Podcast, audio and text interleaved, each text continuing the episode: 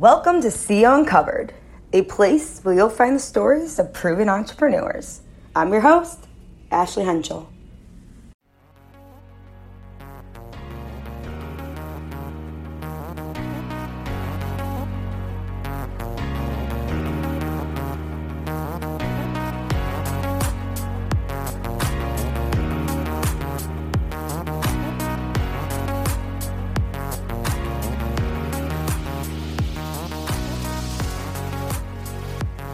Welcome to CEO Uncovered. I'm so excited to welcome Joseph Fung, CEO and founder of Uvaro and the host of the Seller's Journey podcast. Thank you for joining us, Joseph. Thanks for having me, Ashley. Looking forward to the conversation tonight. Me too. So can you give us a little gist of your background and who you are? Absolutely. Computer engineer by training, 5 times entrepreneur, bit of bootstrap, bit of venture backed, and now helping people launch amazing careers in tech. So having a blast. How'd you get started into entrepreneurship? Really, I think like a lot of folks, my parents were entrepreneurial and I had the choice, flip burgers at Wendy's or launch my own business and charge a much better hourly rate. So that's what got me started and haven't looked back since. So where did you start your career and how did you launch it into becoming as successful you are today? My first business was very much an owner-operator business. I was doing desktop publishing, graphic design, doing business cards, ads, things like that. That's what really helped me realize that if I can run the whole business from billing to sales to process, I can really control my own future. So each of my businesses after that were really about building something bigger, trying to involve more people, and again, scale what I'm doing to try and build great products and really impact customers. Were most of your businesses revolving around tech, or have you done other things in other sectors? With the exception of my most recent business, everything I've done has been software, business to business software. Mm-hmm. And now we're helping people launch careers at those same software companies. So one of your companies is Uvaro. Can you talk mm-hmm. about what that is for those who don't know? For sure. So every single business that I've built, the toughest problems were building the team, and sales, first and foremost, was always the toughest because the tech space is moving so quickly and no one teaches sales. Mm-hmm. So we wanted to tackle that problem. And now we help people learn how to work in tech, how to sell technology, and then we introduce them to those same tech companies we were serving. So every month, we accept dozens of members who learn how to sell technology. Then we introduce them to tech companies, and on average, they double their income. So we get to take the same journey that we've had for ourselves and share that with so many others, just all across the US and Canada and Europe. It's fun. It's a real fun time. Yeah. How do you train someone in tech sales? It's funny. A lot of it is a lot of content that you need to learn, terminology, syntax, process. But the big thing is practice. It's kind of like when you learn a new instrument, you can't just read the book, you actually have to practice. So we do a lot of practice. And then I think the real secret sauce is that we have some really cool tech and some really strong lessons around aiming at the right company. Most people think all tech companies are the same, but we can help people aim at the right company and just have more success in their job search and their career. So how does the program work? How many classes do you guys offer? Sure. We have a 4-week and a 12-week program. The 4-week one's a little bit more intense. Mm-hmm. But it covers the same material. It includes live web-based classes. So folks are in Zoom, they're in breakout rooms, they're in Slack, and then you're part of a community. So you're part of a very tight class. You get to know who your peers are, your colleagues are, and you're paired with a career coach during the whole process. So at your pace, you get to begin and get supported on your job search. What do you offer in terms of classes to teach someone sales and tech? Are there different courses on sales, different courses on tech? Today, we offer one whole program that covers the end-to-end gamut, from how you sell to how you work in tech to how you launch a career. The two big differences we have are the 12-week and the 4-week program. In the future, we'll have more tailored classes because we have some people who go into sales, some go into marketing, some go into customer success. Mm-hmm. So we'll have more programs in the future. Today, we've got the one set of content, but we offer them at all hours of the day. So our earliest program is 9 a.m. Eastern, and our latest program is 6 p.m. Pacific. It's such a wonderful idea. How did you come up with it? We saw it firsthand. Mm-hmm. The software companies we were selling to with our last company, all of them were struggling to find the right kind of talent. And when we put a couple of pieces together, the content and the knowledge we had in our software with that demand for great talent, and realized we could bridge that gap, the demand was just insane. Today, we get about 4,000 applications every month. And the fact that we don't actually charge any tuition until someone lands a full-time job means our incentives are really aligned. And so it's a great win for the individual, for the company, and for us. Mm-hmm. Do most people take the program multiple times, or is it a one-set program? So most people go through the program in one go. Some people will defer into a subsequent class.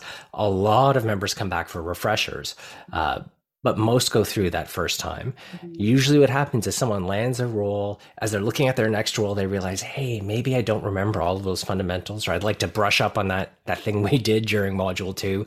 And they'll often come back in to join another class to get that refresher. But yeah, most will make it through that first run. And the class is remote, right?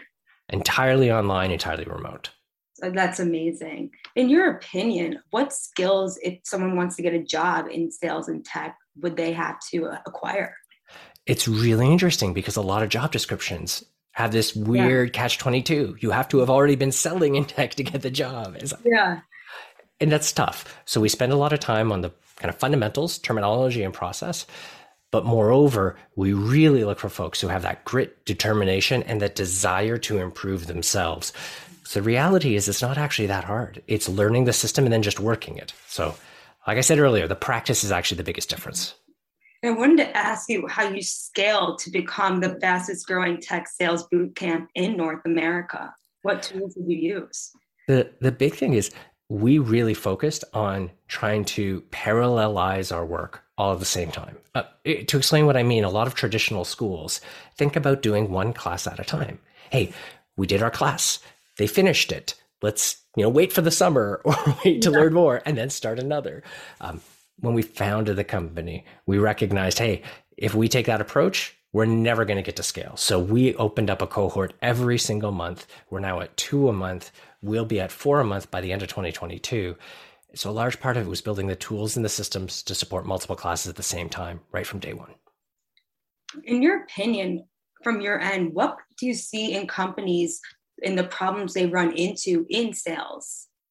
Very often, one of the challenges is that they don't have any training. And I mean, that sounds very self-serving, I know, but the challenge, you're right. Like the challenge is most people, when they're building a company, they don't actually invest in the systems to train. Instead, they say, hey, Ashley, come join us, sit beside Zach and do what Zach does. Yeah.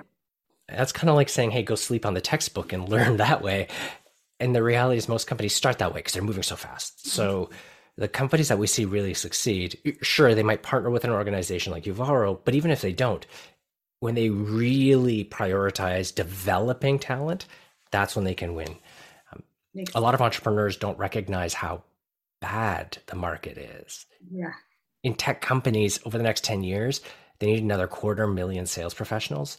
And today that market's only about 60,000. And no universities, no colleges, no one's training. So the companies have to get better at it. Yeah, and that's where you're coming in. Mm-hmm. I wanted to move gears into you and your role as a CEO. For those who don't know, what do you do as a CEO in your company? One of my best mentors always described the analogy of a leaky dam. The job of the CEO is you see a leak, you find the biggest leak, you poke your finger in it, so you figure out the size, the shape of the patch, you find somebody else to take over that responsibility, and you go and you find the next leak. Mm-hmm. So you got to be comfortable running around, understanding all parts of the business, but always the goal is to try and empower somebody else to take over that function and to help patch that leak. So yeah, one of my mentors put it the best way, we're the leak plugger in chief. That's what we got to do. What leadership style do you use to help boost your team with morale?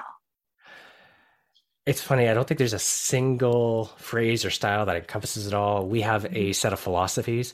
We're very, very values driven. So everything from our day-to-day goals, roll up to our themes, our strategic imperatives, up to our vision and mission. But the pinnacle is our values. The values we use to build the company we want is the pinnacle of our strategy. So that's the first. The second is that big focus on servant leadership. Our job's not to control or to just make decisions. Our job is to really unblock and to empower others. So we really prioritize the idea of servant leadership. That's amazing. I wanted to ask you, what tool or skill would you say has contributed to your success? It's hard to point at a specific tool if I had to highlight a skill. Yeah. I think constantly holding a mirror up to myself. I mean, sometimes literally, like when I'm practicing hand gestures or phrasing or being in front of a camera, but more often metaphorically, you know, really looking at what was the decision-making framework I used to execute on something? Why did I make a specific choice? Where did I go wrong on a specific project? Being really good at reflecting on myself has been very helpful, and it makes it way easier to hear feedback from others. That's amazing. In terms of the Seller's Journey podcast, what can we find on there and learn about? The real magic of it is that people can land amazing careers in sales coming from all walks of life. And we've interviewed dozens of individuals, from people who knew they wanted to be sellers while they were students, to people who moved overseas, to people who walked into the wrong interview and landed the job anyway. So if someone ever wants to answer that question, what does it take to be a success in sales? You can see how varied that answer is on our podcast. What made you want to start a podcast? The big fact was that everyone was apprehensive. All of our members, they'd come to us and they'd say, "Hey, I don't know if I have what it takes." And we'd say, and our guest speakers would say, anyone can sell. Yeah. And people don't always internalize that. So we wanted to build a big variety, a big pack of stories so folks could find themselves in that. And it's been really amazing because we really do see all walks of life in the stories. For students listening, where could they find the podcast to learn more and hear about it? So if you look in your podcast app for The Seller's Journey, you can find it. Or if you want to go straight to our website, uvaro.com/podcast.